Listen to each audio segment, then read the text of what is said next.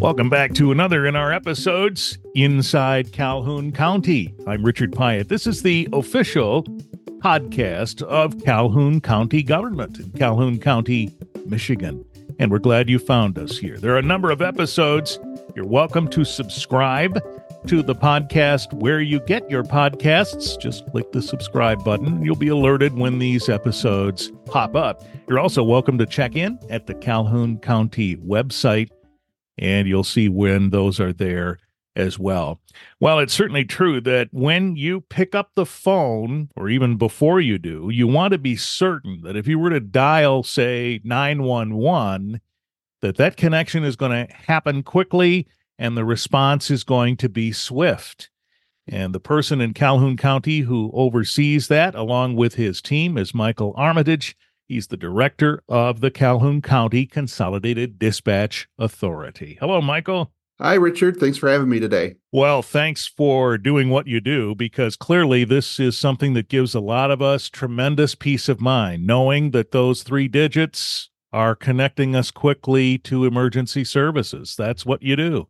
Absolutely. Our team works really hard every day to make sure that that's exactly what happens. It sounds simple 911. We touch the buttons, we hit send, it goes through. And, in some cases, of course, now with cellular technology, sometimes it does it for us. Our cars, some of our cars have emergency connections. All of this is something that you oversee to make sure that this works. It sounds like tremendous technology. Yeah, and it's funny you say that because going back to when 911 started back in the 1960s in the US, it really was simple. It was a copper based phone system. Everybody had landlines. And really, when you called 911, it was a matter of that 911 call going through the landline system, going to a central office, and going to the local 911 center. But what's happened is over the years, as cellular phones and apps and everything else have developed, it's become a much more complex system. And for a long time, uh, especially you know late 1990s, 2000s, and even up until you know five six years ago in Michigan, we were really struggling with how do we get all of these technologies to work on a copper based system. Mm-hmm. So, and that's one of the the things that you know in the last several years here in Calhoun County across along with most of the other counties in the state we've made that transition to next generation 911 so now our phone lines are no longer copper but they're a redundant IP based system so that uh-huh. we can start getting that data that is so richly available in, in the communication ecosystem now yeah, I suppose the the centerpiece of information that you need to know when that call is made is where is this person? And uh, on the old system, it was pretty easy to yep. to connect that. But you you can imagine cell phones could be anywhere, cars can be anywhere. This was what was at the crux of trying to figure out the new technology, I presume. Yeah, absolutely. And even today, when you call 911, our answer, the way we answer it is 911, what is the address of your emergency? Mm-hmm. We still to this day start with that because I, I think with all the technology, you know, talk about you order a pizza and they can figure out where you're at uh, just off the app. That data still does not flow like you think it would into a 911 system. It's getting a lot better and we're making a lot of advancements, a lot better than it was just a couple years ago. Huh. But still, there's there's times when when we get a cell phone call to 911 and there's a big radius of where that call could be. So we don't necessarily know we might know the general location of where that call is but that's why we go back to what's the address of that of the emergency because we don't always know that information the folks with whom you work are tremendous in that they are often speaking to someone who's in the middle of a traumatic situation or an emergency of some kind and they may not have the presence of mind right. to give information that is critical to their assistance getting to them, those folks have to help work that out, don't they? Yeah, absolutely. I mean, you can think that most of our callers, you can imagine, are exactly that. They're in some sort of a trauma state, some sort of you know a ramped up emotional state because of the emergency that they're either encountering or witnessing so mm. being able to you know really defuse those calls and ask those pointed questions to be able to get the basic information that you know it's just needed to to be able to accurately dispatch first responders to to the scene. That's a big part of, of what we do and uh, honestly it's very taxing. It's a taxing job. Our dispatchers work 12 hour shifts and you know when you take those calls uh, for that long of a period it is very taxing and i don't want to get too much in the weeds but that is one of the elements that we do work with our staff on is with mental health and training and all those things because it's a hard job yeah i can imagine that and 12 hour shifts and i would imagine that sometimes the call volume could be one after another Yes, absolutely. I mean, there's some days, some hours where you just can't keep up. The phone doesn't stop ringing. There's there's calls in the queue. It's just call after call after call. And then there's other periods where we don't like to use the word quiet, but you know, we we do have lulls in it. It's not an evenly distributed workflow. And you know, sometimes that's a blessing and sometimes that's a curse. Right, right. Because uh, if it's like anything else, which I suppose there are similarities, when there's a lull, you kind of relax and and then you've got to get back into it when duty calls, I presume. And that can be a challenge too. Yeah, absolutely. You're kind of switching from from one state of being kind of at a calm and relaxed to a state of where the phones just don't stop ringing and you're and, and you're really triaging those emergencies. Well, hats off to you and your team that ride that wave a lot. We hear the word consolidated in all this. Let's talk a little bit about what that means. Calhoun County Consolidated Dispatch Authority. Give us a little understanding of what that's about about 14 years ago, there was a, a, movement to consolidate the three dispatch centers into one.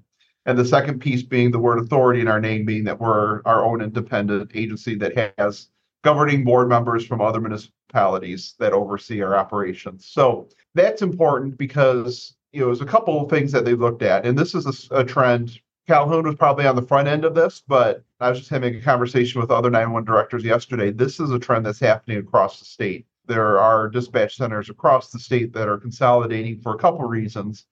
And one of them is the communication aspect, especially within a county. If something's happening in Marshall, it can affect what's happening for the sheriff's department.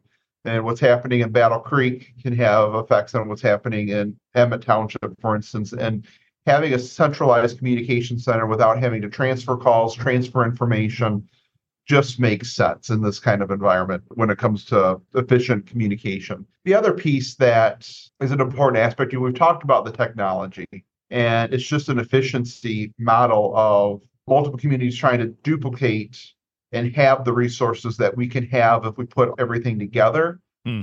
We're a lot more efficient. We're able to do a lot more because we're not trying to do it in silos. We're trying to do it, we're doing it together and pooling all of our resources into one center instead of trying to divide it up into multiple. Well, just think about the effectiveness of the communication point that you made a moment ago.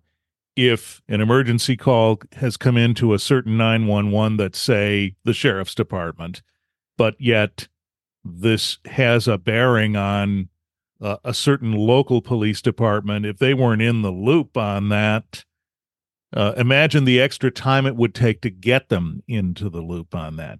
Yet these consolidated dispatch authorities sometimes take time to get put together. I, I'm recalling having worked next door in Kalamazoo County, it took them a long time to get that sorted out. These are complicated matters they are complicated, um, you know, and one of the big things is, you know, communities want to make sure that if they go this route, that they're still going to receive that service that they have expected, right? When you have individual 911 centers covering a smaller area, they want to make sure that they're still going to get the same amount of attention and focus and, and service that they would have their own center. And it's a lot. It's, you know, there's no doubt about it. And even in Calhoun County, I mean, this was talked about for years, if not decades, before it actually happened. Yeah, same, same kind of story. Yeah. yeah. But you got it done, and now it uh, it's a well-oiled machine, right? Everybody's in the know when they need to be, and as you pointed out, you have uh, figured out the technology, which I imagine still is evolving. But nevertheless, this is, as you've pointed out, a lot different. It is. And my perspective, I came in about two and a half years ago. I really think the first 10 years was still trying to oil the machine of consolidation, right? Hmm. So I was lucky to come into the, the agency at a point where we got that figured out. Now it's time to start that future thing. What's next? You know, one of the big things with our recent millage that was approved by the voters was the radio project. And now not thinking of 911 just as answering the phone within these four walls, but supporting that ecosystem of communications, meaning that you know we're going to take on the responsibility to make sure that the police officers, firefighters, EMS all have radios that work, that they can talk to each other. Because one of the, the, the things with consolidation is you're trying to mesh all these systems. So we still are dealing with police agencies that are on one radio system, fire departments that are on multiple different radio systems. Hmm.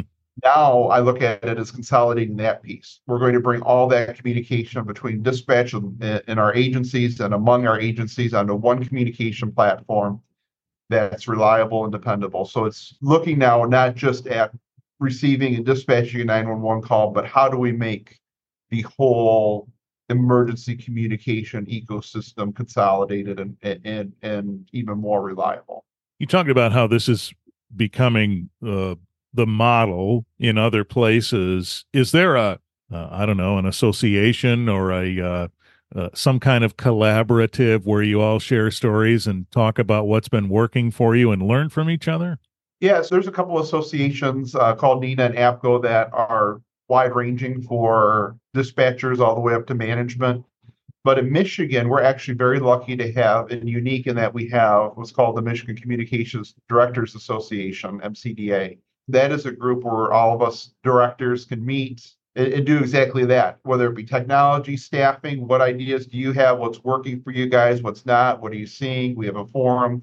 That is really where, you know, as far as upper management, it's a huge resource for us in Michigan yeah, it's a way for you to talk about what uh, challenges you might be having or new ideas that have worked, and then you learn from one another, take those back to your respective locations. Yeah, that's that's really valuable, I think, for everybody. So, what else is ahead, Michael? As you talk about how you've sort of spent ten years getting everything synced up here, uh, do you dream about uh, better communications? I mean, wh- what's on your wish list?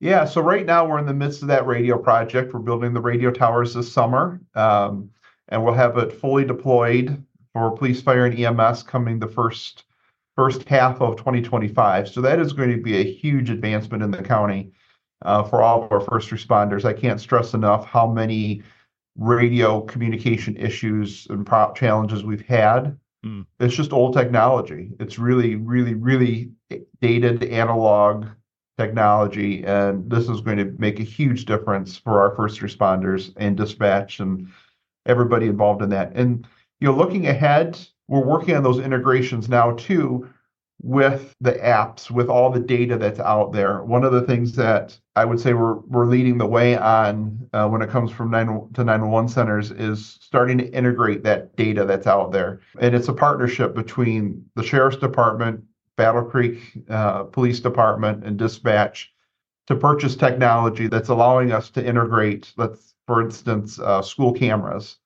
so that if somebody calls 911 from a school, we're going to be able to see on a map where they're at and also what cameras are around them. So if we need to pull up that information, that that that data, that real-time data, we can get that. It's integrating things like body cams. So if there's an emergency with an officer, we can actually see their body cam live. Wow. So yeah, there's there's a lot that's on the horizon, and what seemed like it was really far away is starting to become reality here in Calhoun County. And we're working on implementing that system now, and it's going to be huge. And that was made part possible in part by a grant that the sheriff's department received for school safety. I do recall uh, having had a conversation with the sheriff about some of that, so that is yeah. is ringing a bell. Well, that that's tremendous, and uh, the the progress that you've made is uh, really second now to some of the things you've just described, which are uh, tremendous integrations in in uh, communications and technology. So we'll look forward to some updates on that going forward, but once again, hats off to you and your team. that uh, really make sure that when we touch those numbers, those three numbers, that you're there and ready to help. So thank you. Yeah, and I will add if anybody accidentally touches those numbers. Oh yeah. Please stay on the line. Uh, we about a third of our calls are accidental calls now. With with it's so easy. It's a it's a good thing that it's so easy to get a hold of us, but sometimes it's it's not. I've even done it accidentally. So anybody that accidentally calls 911, we want to stress stay on the line and uh, just let us know everything's okay. Yeah, thanks for that reminder because that was really one of the other conversations we had some time ago was accidental 911 and it's your your reflex is to hang it up. Oh no, I didn't mean Oh, to yeah. do that. And and we don't want to take up resources that uh that might be waiting for a, a quote unquote real emergency, but as you're saying, uh, it's helpful to know what really is happening there even if it is a mistake. It, it's very hard to uh, to close that call out without it going through to us. So even if you think you're really quick on those reflexes, you're probably not quick enough. Well, that's good to know. So you, scrambling to hang up doesn't matter. Does not work. No. okay. Well, stay on the line then and let folks know you're okay if it was a mistake. Michael Armitage, Director of the Calhoun County Consolidated Dispatch Authority. Thank you. Thank you. I appreciate the opportunity.